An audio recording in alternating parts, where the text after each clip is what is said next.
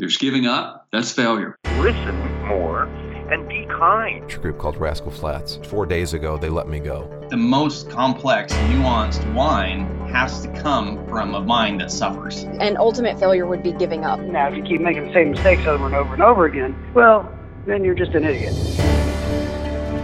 Hello, and welcome to How to Fail Successfully, the podcast that teaches the steps to success through the stories of failures. I'm so happy that you can join me as I interview some of my favorite people and encourage them to share their story with you. I'm Matthew Carrier, and this is How to Fail Successfully.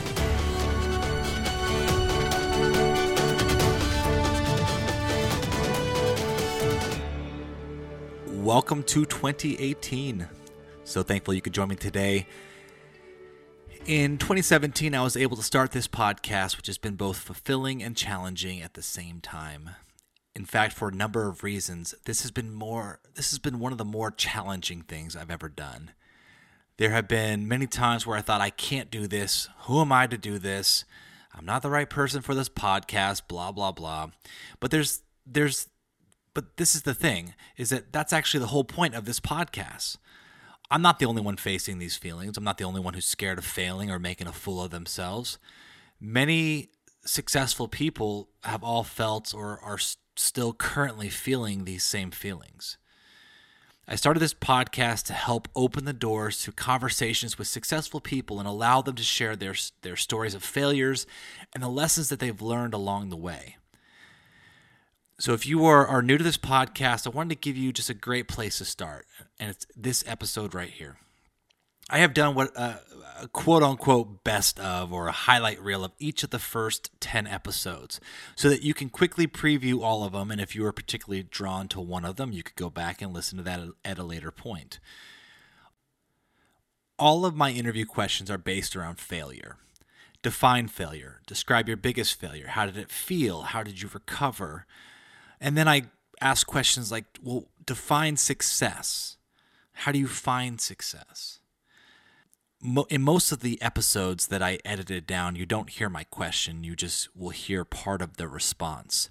But understand that it's all based around this concept of failure and getting to that point of success.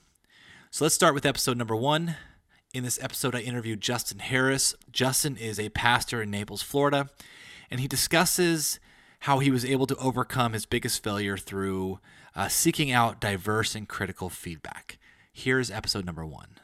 I think that I was so scared of failing. I was so intent on being successful, even proving to my family who doubted my direction. It would have been wise, helpful, enlightening for somebody to come along and just to have challenged me with some critical feedback. I wanted to do well, and I don't think I really wanted anybody to criticize me. I didn't see the value of asking diverse groups of people, not just my little friend group or the people I knew who liked me, but I wasn't seeking out critical feedback. You know, the old quote from Godfather II, you know, Vito Corleone is giving his advice, and he's saying, you know, keep your friends close and your enemies closer. There was a sense in which I was keeping my enemies away. I was kind of insecure about what I was doing in the first place because I didn't know anybody really who was doing this kind of work. And I was kind of determined to show my family that I was going to do well at it, that I shied away from or didn't seek out critical feedback that probably would have sped up that whole reformation for me. So my quick advice would be seek diverse and critical feedback. By critical, I mean corrective feedback. That's how I began to value the feedback I was just talking about earlier. Not just the praise, not just the affirmation, but the correction. I would say that to anybody. Seek wisdom. It's valuable, you know. Pray for it, desire it. And when you realize how good it is, how safe it is, how helpful it is to get some input from various perspectives, especially when you're trying to achieve some standard of success, it'll change your life, change mine. Vosser says that the most important thing about us is who we understand God to be. You know, if you have a low conception of God, you're not going to think that much about his opinion. If you have a high conception of God, it's going to influence everything about you. Now tie that together with what I do. Obviously, if I'm preaching and it's my goal to communicate what I believe is God's message, the higher my view of him, the more I will value excellence in the work that he's called me to do. So after I'd read that quote and it had settled in with me over the course of a few days, it was probably one of the turning points, you know, in my even understanding of what success and failure was in ministry, because I realized that ultimately the standard of success has to come from him and not anywhere else. I think back to what Timothy was told by Paul, where he says, look, it's required of a steward for a man to be found faithful. So if I had to translate success into one other word, a synonym, at least in the worldview that I'm presenting, it would be faithfulness. Faithfulness. So there's giving up. That's failure. Faithfulness is persisting in pursuing continually that which God has entrusted to me. So if you can take away one thing from that episode, it is to seek diverse and critical feedback. In episode 2, I interview another good friend of mine, Brad Vosser. He owns a bicycle shop in North Hollywood, California. He's a very intellectual thinker. Here is my interview with Brad Vosser. Kind of see it as a two-part answer in truth. There is the, I would call the normal social acceptable definition, which would be something like a demonstrated inability to achieve a particular goal. So that would be the outside definition of that. Much more important is the inside definition, which we feel individually as humans, and that would be to succumb to the discouragement that stops the quest for this particular goal. That can't be seen from the outside. That's something that you feel yourself. And that's the true failure. What makes this at all confusing is that you can make a goal that's unachievable. And that doesn't necessarily mean that long-term, overall, it's considered a failure. Along that path, you learn the many things that you need to in order to continue the quest. But some goals are simply unattainable. When I was young, as I've already pointed out, my fears drove my anger, and it was often my response to situations where it was simply not appropriate. If I was going to tell myself something at that age, it would be to listen more and be kind. Think that other people are alive the same way that I am. I mean, it sounds trite to quote the Golden Rule, but truly, if you could treat others as you would like to be treated yourself, it would be a kinder world. But that's not the way I approached it. But of course, the problem with giving myself advice at 20 is I wouldn't have listened. It was all out there, but I didn't listen to it. It took me 30 more years to gain any of the knowledge that I wish I had when I was 20. But I would have said, be kind. And try to be generous with what you've been given. In a sense, to me, that's what joy in life is ultimately about. Man is the master weaver of the outer garment of circumstance as well as the inner garment of character. Man is the master weaver. It means that all of that time I spent blaming my parents, the police, my girlfriend, the schools, society, for all of the problems that I had. All of that time I spent looking for a scapegoat for all of those problems. Those problems were all created by me. All created by me. Whoa, geez. How do you even approach that? It's really very serious. There's no hedging in this. We are, as we sit here right now, we are exactly a product of the choices that we have made in our life. Now, it's easy to try to find ways to hedge that, to say, I I couldn't get a job. I didn't have any money. I had to do this. I had to do that. And in every circumstance, there are choices to be made. And some are more difficult than others, and some may seem more important than others.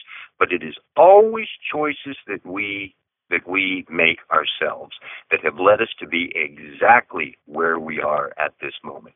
And that book, As a Man Thinketh, points out more clearly than anything I've ever read that we are responsible for who and what we are and what we do. With our thoughts, we create the world. I'll take just 2 seconds and show you what that actually means with a current example. In Los Angeles, traffic is horrible. You're driving down the freeway and somebody in their BMW cuts you off.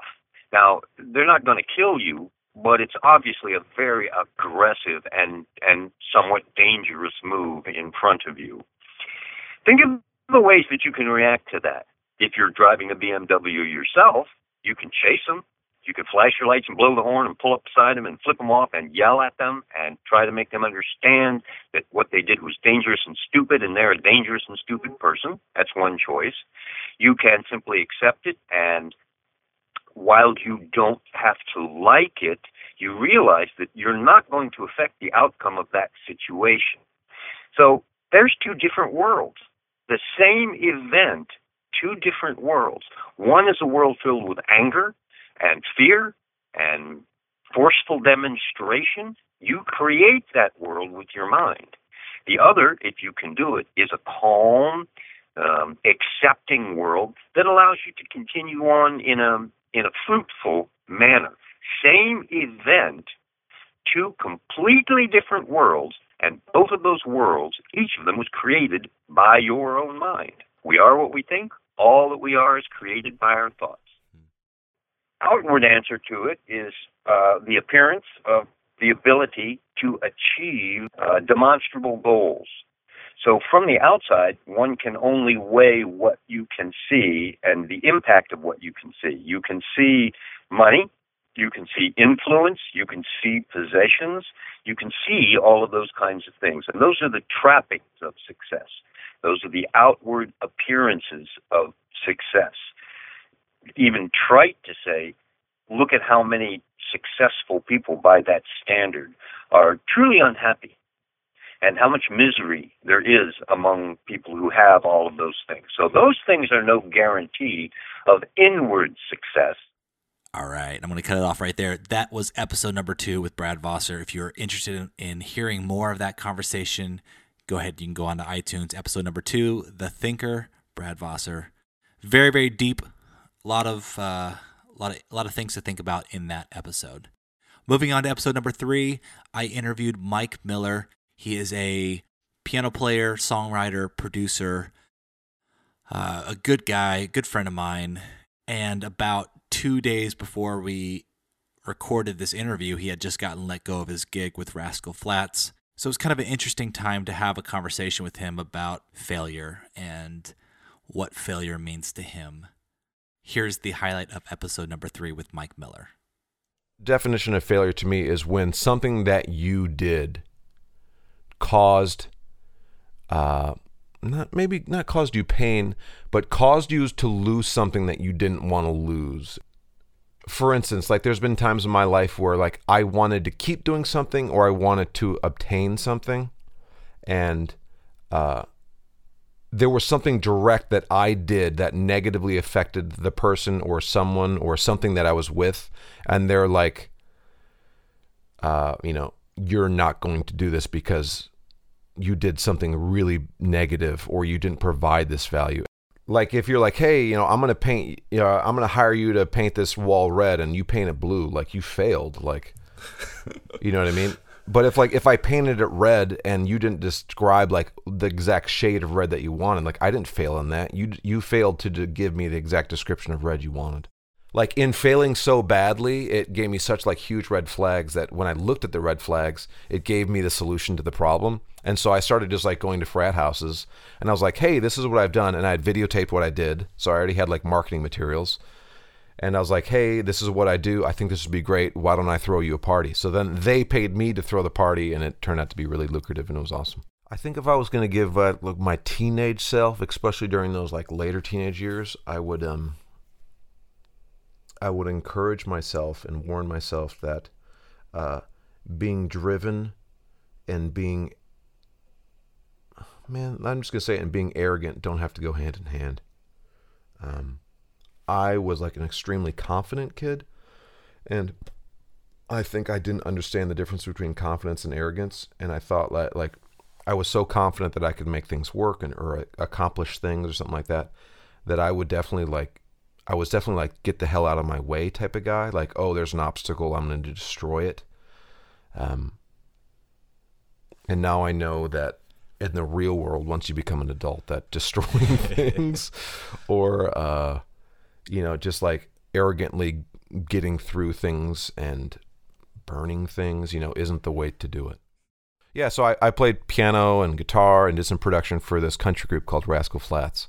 I started in January of this year, 2017, and just as of about, no one knows this, so welcome world, about 4 days ago, they let me go. Once again, it wasn't a failure because it wasn't something that I did wrong. It was simply that hey, we don't need a piano player anymore. I'm like, well, shoot, that was a dream of mine to go on a big tour and play great music, especially music that I loved with and met some people that I wanted to meet, and it was so cool, and it only lasted 8 months, and now it's gone. But it's kind of okay, time to move on, time to keep going.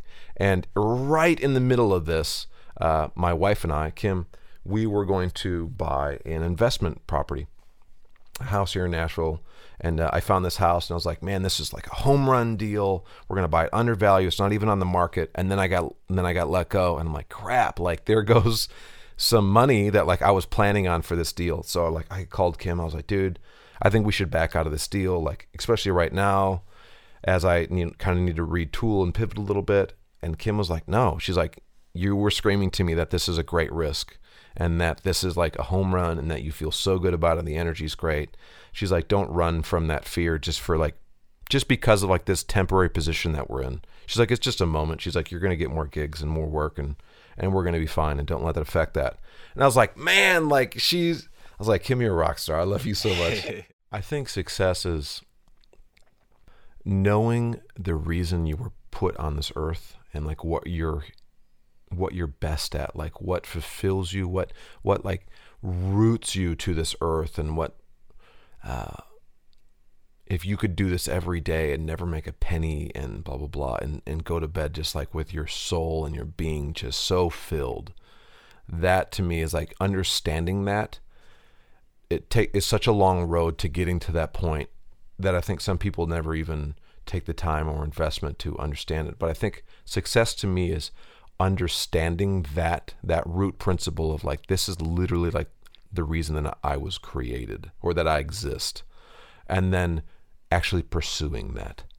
And you really do have to kind of fail a lot. You have to, and like I said, the opposite of that, you really have to try and just be sloppy, and through your sloppiness, things just don't work out. And then I recently got to that point 2 years ago where I finally realized I'm yeah, I can do A, B, C, and D. But what really, when I put my head down at the end of the night, I'm I am fulfilling my purpose for being Mike Miller, and go to bed with that soul-filling happiness and reason. That is the best. And once you find that, you can't turn your back on it. And if you do, oh my God, I can't imagine the depression that would happen. But that to me is I might not be rich or accomplished a lot of the goals that I want, but man, I feel so successful right now because I think I have a huge calling to love as a husband and a partner, and that's oh God, that gives me such fulfillment, is being a great husband to my wife. So man, that's such a success that I have that. And whatever else comes is it's great. It's just called life. And then the other one that I have for me is I deeply feel I was born to create music, and not necessarily sing it or perform it but just even just sitting in my own room and just creating something out of thin air. And when I get done at the end of the day or the end of the week, whatever, and it's finished, and I'm that came, that I channeled that out of me, and now it exists. And when that happens, man, I feel so successful. I feel, even if I ever make a penny off of it, doesn't matter. So that's to me. In that episode, because Mike is one of my favorite musicians, I did ask him to play a couple songs. If you are interested in hearing that, that would be the second half of my interview with Mike, episode number 3. Episode number 4, I interviewed Joshua David, the wine-loving accountant. And he discusses how he takes an analytical approach to most of his failures. And then we just spend a whole lot of time talking about wine. Here's a clip. To me, failure, in a sense, in the bigger picture, is sort of like the other half of success. For something to fail, it has to have a start and an end. So I think where I struggle in the definition process is, along with defining failure, you have to define a starting and a stop, because at some point, a failure is no longer a failure if you keep going or you stop too soon. Or kind of using the classic sports example, if you lose the first quarter, is it a failure? End of the game, you lose a game, is it a failure? What about winning record at the end of the season or playoff or you get the champion? Like, at what point do you define a failure? And so I think I struggle with that, kind of pinning it down. It's hard for me to define failure without saying, okay, we're defining failure from this point to this point. I think we're going to hit all our favorite analogies, but talking about wine, the most complex, nuanced wine has to come from a vine that suffers. And, basically a life well lived as a grape is basically going to be in the grocery store or turned into raisins. In that sense, I think there's a certain amount of emotional suffering that you either beat yourself up. I could have done this differently. I could have done that differently. Or I'm a failure in society, or whatever the case may be. And so you kind of have to live with that discomfort. And so learning to live in that discomfort is probably the biggest thing I learned, because in that discomfort, all of a sudden you can start seeing life more compassionately. You can grow more as a person, and I think it made me a better person. But I don't think the failure itself made the better person. I think sitting in the suffering and discomfort and not trying to sort of avoid it, to me, that's what caused the struggling vine, so to speak. One of the most significant things was when I was thinking about moving to California from Oklahoma, in the midst of the fallout from just getting divorced and, in the process of looking at a new relationship and starting over, essentially, I was just constantly struggling with, here's kind of what I want to do. First of all, I want to be near like the wine. I want to be near the wine. It's interesting to me. I wanted to study it and experience it and just kind of be around it. And where I was at that point, I was going, man, that seems pretty superficial. That seems pretty selfish. I would constantly doubt myself and say, hey, are you just running away from something? Is that a good enough reason to move? And so I would kind of second guess myself. And so I was talking a little bit, kind of processing through with my mom's husband. He kind of casually mentioned the scripture that says, delight yourself in the Lord and he will give you the desires of your heart. And he said, well, you can look at this one of two ways, that, you delight yourself in the Lord and you get what you want, basically. But what he said was, but another way to look at it is he gives you the desires. The desires themselves come from him. And he said, oftentimes you are led through your desire. Success to me is living a satisfied life. The idea of becoming a hotshot financial wizard from my accounting place right now to going to Wall Street, and making the big bucks, that doesn't really, in many ways that's viewed as success, and that doesn't really appeal to me. Success is usually gauged by money. But when we think of success, we usually think of money. For me, it's time. I think of success as time, as in I get the time to do what I want to do. And money and work and all that stuff is only facilitating, creating time for me to do what I really want to do in life. Love that interview. I had a fun time doing that one. If you're new to this podcast, I am so thankful that you joined me today. I hope that you can see how much wisdom is found in these conversations. And 2018 is going to be just as great, if not even better. So get ready for that. And if you do enjoy this podcast and want updates, please subscribe, and it will let you know when the new episodes are published and able to be listened to. So let's continue. In episode number 5, I interviewed my former HR director who is now a life coach. I wanted to get the perspective of failure from someone who's working to help people and helping people overcome their failures, giving them direction and providing wisdom and encouragement in their life. So here's my interview with Summer Jansen. Enjoy. I used to think failure was just when you would mess something up and you didn't know how to fix it.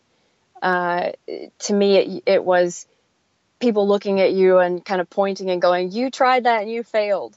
But now I think I would say, I mean, look, the dictionary defines it as a lack of success, right? Mm-hmm. So that's kind of like the yin and the yang. But yeah, in this new entrepreneurial world, I've had to learn that you kind of have to take the failure to get to the success. So now to me, failure is more like an attitude and how you approach it. So it's an ultimate failure would be giving up, like giving up on your dreams or giving up pursuing something that's important to you. What I've learned making that leap from one world to the next is that you can really slow yourself down being a perfectionist. And yeah, you want it to look great. And yes, it's a reflection of you. But if you spend too much time on making it perfect, you may never get to the finish line. Mm. I found something called a vision board and I put that together. And it sounds like arts and crafts, but there's some method to the madness in the arts and crafts where I pick out the words and the things that I want to embody. And I pick out what my next step is in life. And I kind of create that life on paper. And then I make an action plan to give myself steps to get to that point. So with this, for example, I started with this being my integrative wellness and coaching business. I started with a vision for it. I knew I wanted to do something impactful. I had to do a lot of writing, a lot of journaling to get to what it is that I want to do. And I just started making a checklist, and part of that was to get certified. It was to get into this niche market, of helping people through integrative wellness. And I just go step by step, brought it out. But yeah, I do have my own vision board and I happen to have it in my hallway outside of my bedroom so that when I get up, because I have a calendar on the wall there too. And I kind of, I do it like catering style when you're working in a hotel, you just like whiteboard it. But mine is actually hanging up on the wall next to it. And so as I get up every morning, I look at it and I ask myself, am I working towards that? Am I getting closer to that? Do I need to scrap this? Because it changes. Sometimes you put something on there and you go, actually, I don't need that. But it's in my hallway next to my calendar. And what do you have on there? Like yachts and fancy houses and boats and cars? I mean, like what would you put on there? Yeah, so basically, I mean, look, my first vision board, I had like a house in Malibu on there. I had a Ferrari. I had all these crazy materialistic things, which is fine if that's what people want to work towards.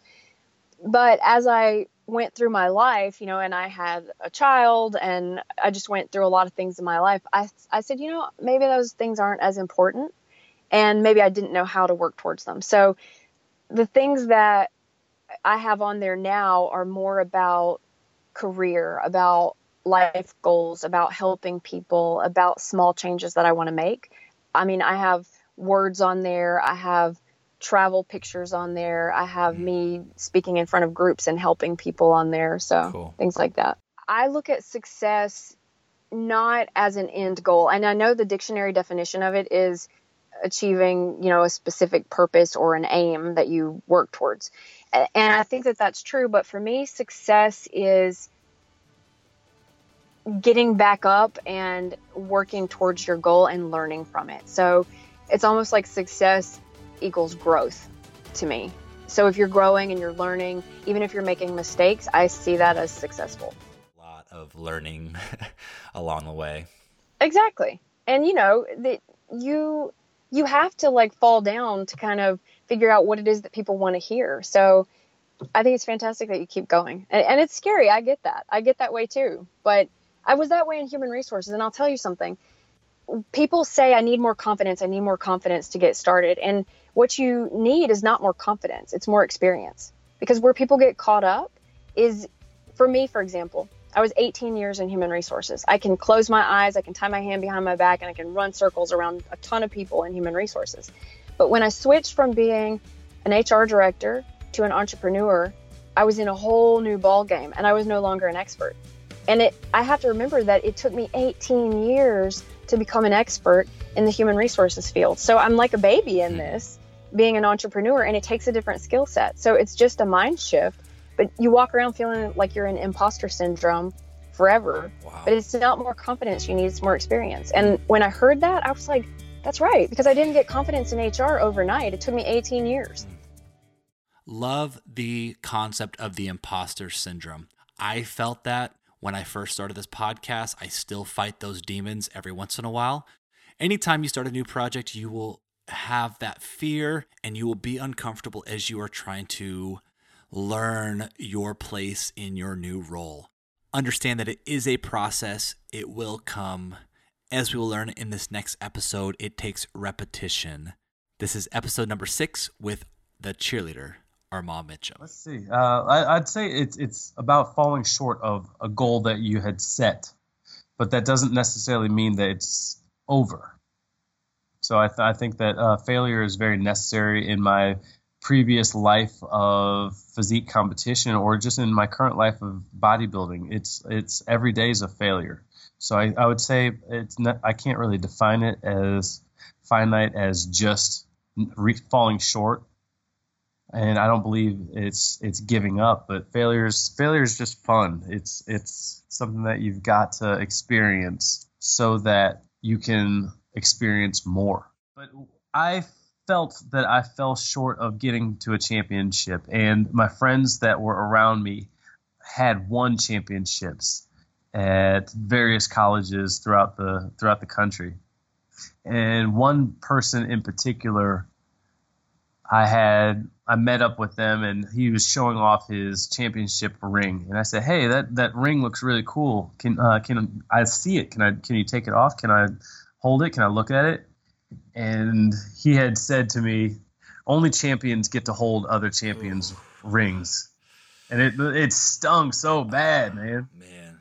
And so I go back to that, and I say that was a failure, but it was a stepping stone at the same time, just because that's what probably drove me to my hardest training for bodybuilding competitions in my life as a bodybuilder. The quote that stands out the most is "Repetition is key, repetition is key, repetition is key, repetition is key." What's the key? I believe it's repetition.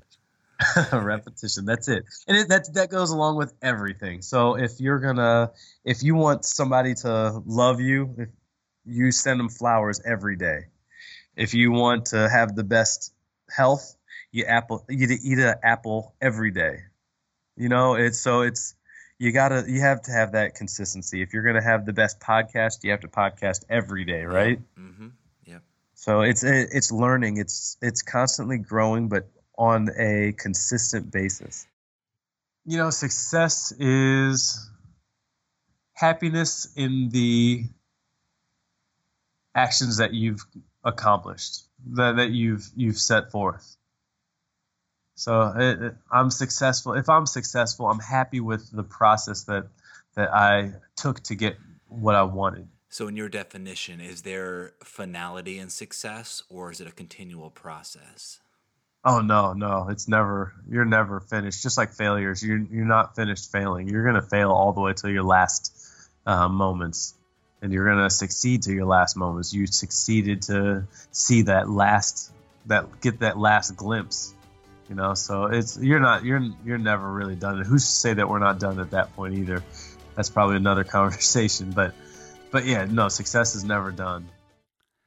Love that. 2 things I took away from that episode is repetition is key, repetition is key, repetition is key. What is the key? I hope you said repetition, because you would be right. Second thing is that success is not final.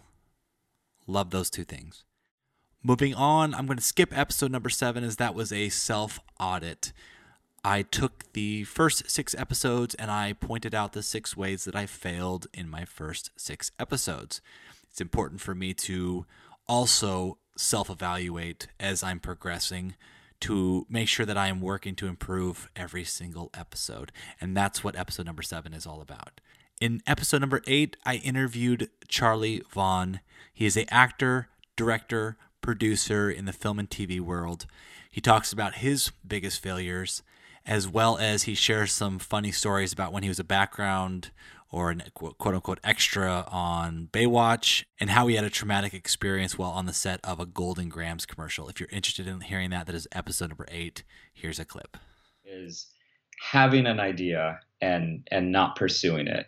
Whether the idea is good or bad is to be determined. But, you know, a lot of people say, oh, I'm going to try this, or I think I want to do this, and nothing ever comes of it. And I think that is hands down, you know, the unequivocal definition of failure.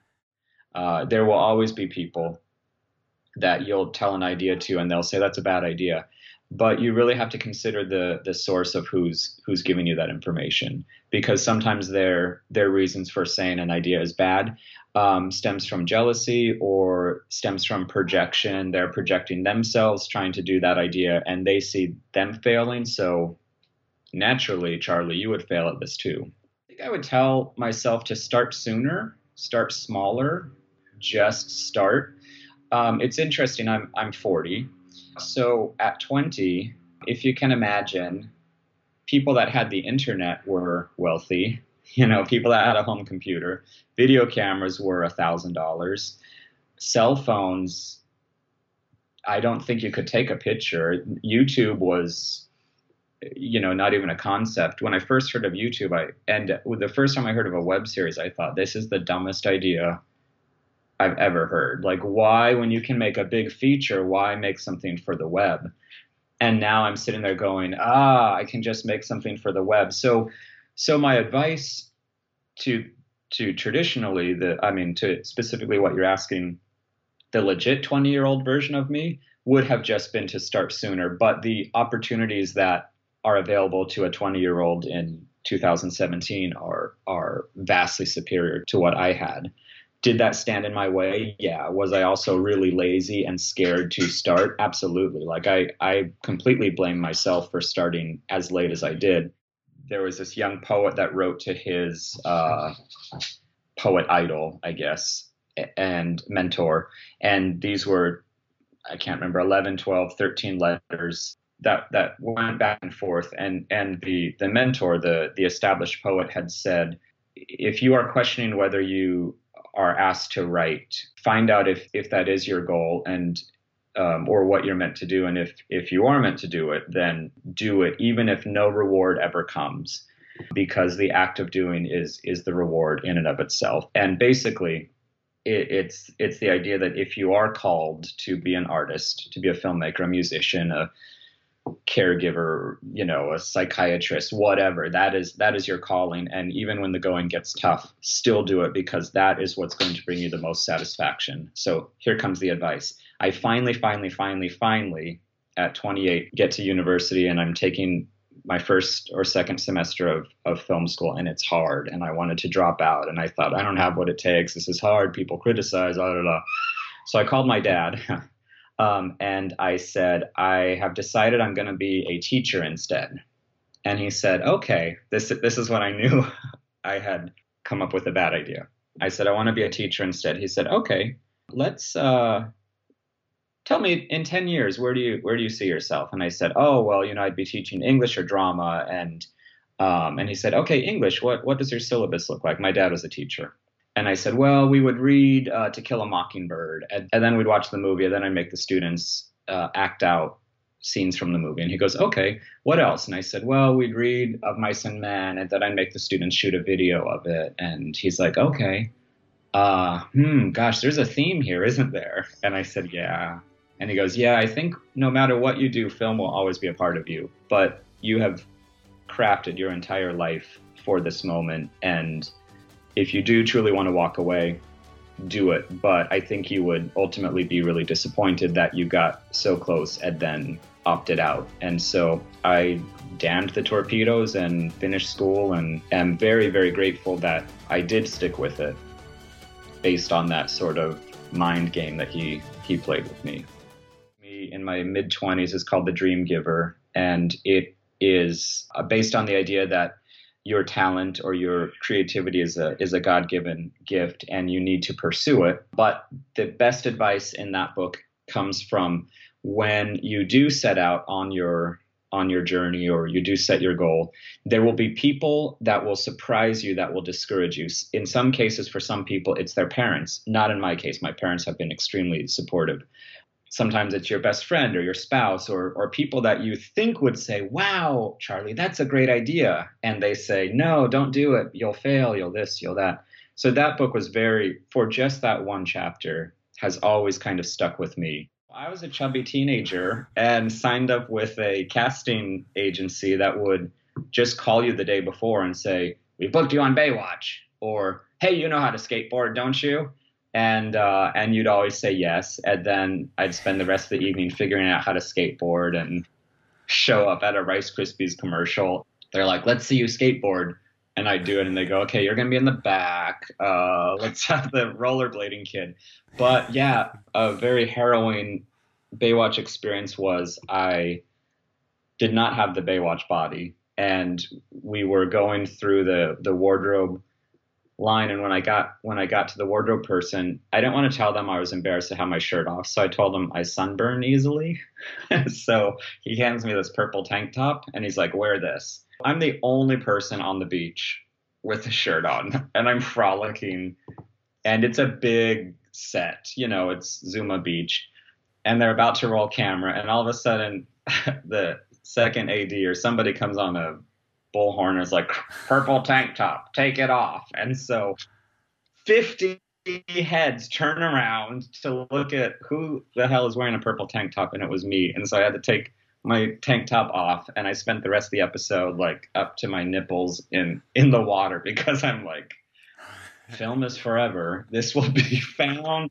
And I have not found that episode. I found the other episodes I've done. But yeah, it was a great, I mean, it was a great high school experience, and that really, I think, changed my definition of success. If my definition of success was 10 Oscar winning movies or 3 films that get theatrical release, I would be a failure. But I just want to tell stories, and that's what I'm doing, and sometimes I get paid for it. It was a Golden Grahams commercial, and it was a concert, and they had erected like a fake balcony for this concert, but the balcony was just scaffolding that we were supposed to climb up, and I'm terrified of heights, and the thing was shaking, and then they bring the camera on, and I just thought, this thing is going to fall, and I'm going to die, you know, my life given for a Golden Grahams commercial. And I was super scared, and then, as if this was supposed to appease us, because then they started blowing smoke. Somebody said, oh, don't worry, you're getting stunt pay. And I thought, well, woohoo, like, I'm still terrified. And in retrospect, I probably should have said, I'm not comfortable doing this, can you pick somebody else? The movie What's Love Got to Do with It was my first movie ever, and they gave us a little 60s haircut. And then they had us all dance, and I thought, this is going to be bad, because I don't dance. And after, you know, 30 seconds of watching me, they decided I'd be best as an audience member watching the dancers. Wearing your purple shirt in the back. Wearing my purple tank top, twirling it over my head. Yes. All right, that was episode number 8. Moving on to episode 9 and 10. In this episode, I interviewed Drew Davis, and in fact, this is actually not a clip from that published interview. We ended up talking, and we went through his whole life story, from in the beginning when he was a state champion wrestler to becoming a pilot, a touring musician, opening up for Hootie and the Blowfish, and then becoming a music manager. It's a great story. I enjoyed it, but this is a clip of after the conversation ended. I asked him a couple questions These are his responses. Enjoy. What a great question. Failure is ground zero. It's the humbler. It's the building block. It's the thing that gives you character. It's the thing that gives you the ability and the strength and the willpower to get better in order to go from ground zero to that next step, to get to that level 10 where you need to be. And that's the realization of, hey, look, it exists. Failure's there. You can't be afraid of it. You got to accept it. You got to learn. You got to grow. Now, if you keep making the same mistakes over and over and over again, well, then you're just an idiot. One huge failure was when I was a performer. I'm going out to do a show at the Rose Bowl. Excuse me, not the Rose Bowl, Hollywood Bowl. White tuxedo, black bow tie. I'm the MC front man for this whole thing. I walk out onto the stage. We had done daytime rehearsals. I was more than prepared. Preparation is everything in this industry. I go out. I go to sing the very first song. It was right at sun had just gone down. Well, we hadn't done dress rehearsal and lights. Well, sure enough, they have lights. The spotlights are the biggest things you've ever seen. It's like, I mean, they're 20 feet tall in the back of, and they're from like 1930s. So when they hit you, you actually get a tan immediately. I didn't know this. I go up, full orchestra, everyone in the orchestra pit. I go up to sing the very first song and open the show. Boom, get hit with the lights. Sure enough, I'm back in wrestling mode, man. I was in a serious, head spin. I didn't know what hit me. It shocked me. I start singing, and this is impossible to do. I'm going to tell you, I don't know anybody that can do this. This is a feat in itself. I start singing the wrong lyric and melody. I start singing the second song first over the orchestra. How do you do this? You don't. It's impossible. So the orchestra figures this out, the conductor, and he switches it up to the other song. And I start singing the first song. I remember going backstage and I'm like, hey, everybody, how you doing? And I picked up where I was. I'm like, oh, bro, having a great night tonight. We're going to do this, this, and this. And, I recovered barely, but I went in the back and I'm never doing this again. I'm done. This is the worst thing ever. I mean, I wanted to throw up. It was awful. And these are all just a bunch of different failures. And I think that these failures have led me to my path of where I'm supposed to be. Has it been a huge success? There's been moments, but no, it hasn't been. There's been more failures than not. You're going to have so many failures. It's just about the matter of dusting yourself off and getting back up on that horse and going again. And you're going to get knocked off time and time again. And my dad always said something too to me, and this is what I live by. Out of your daily deeds you form your habits, and out of your habits you shape your destiny. That's where I'm at in my life, and I'm going to continue to fail, and we all are. That's the journey. All right, that was my 2017. I hope you enjoyed it. I'll see you next week.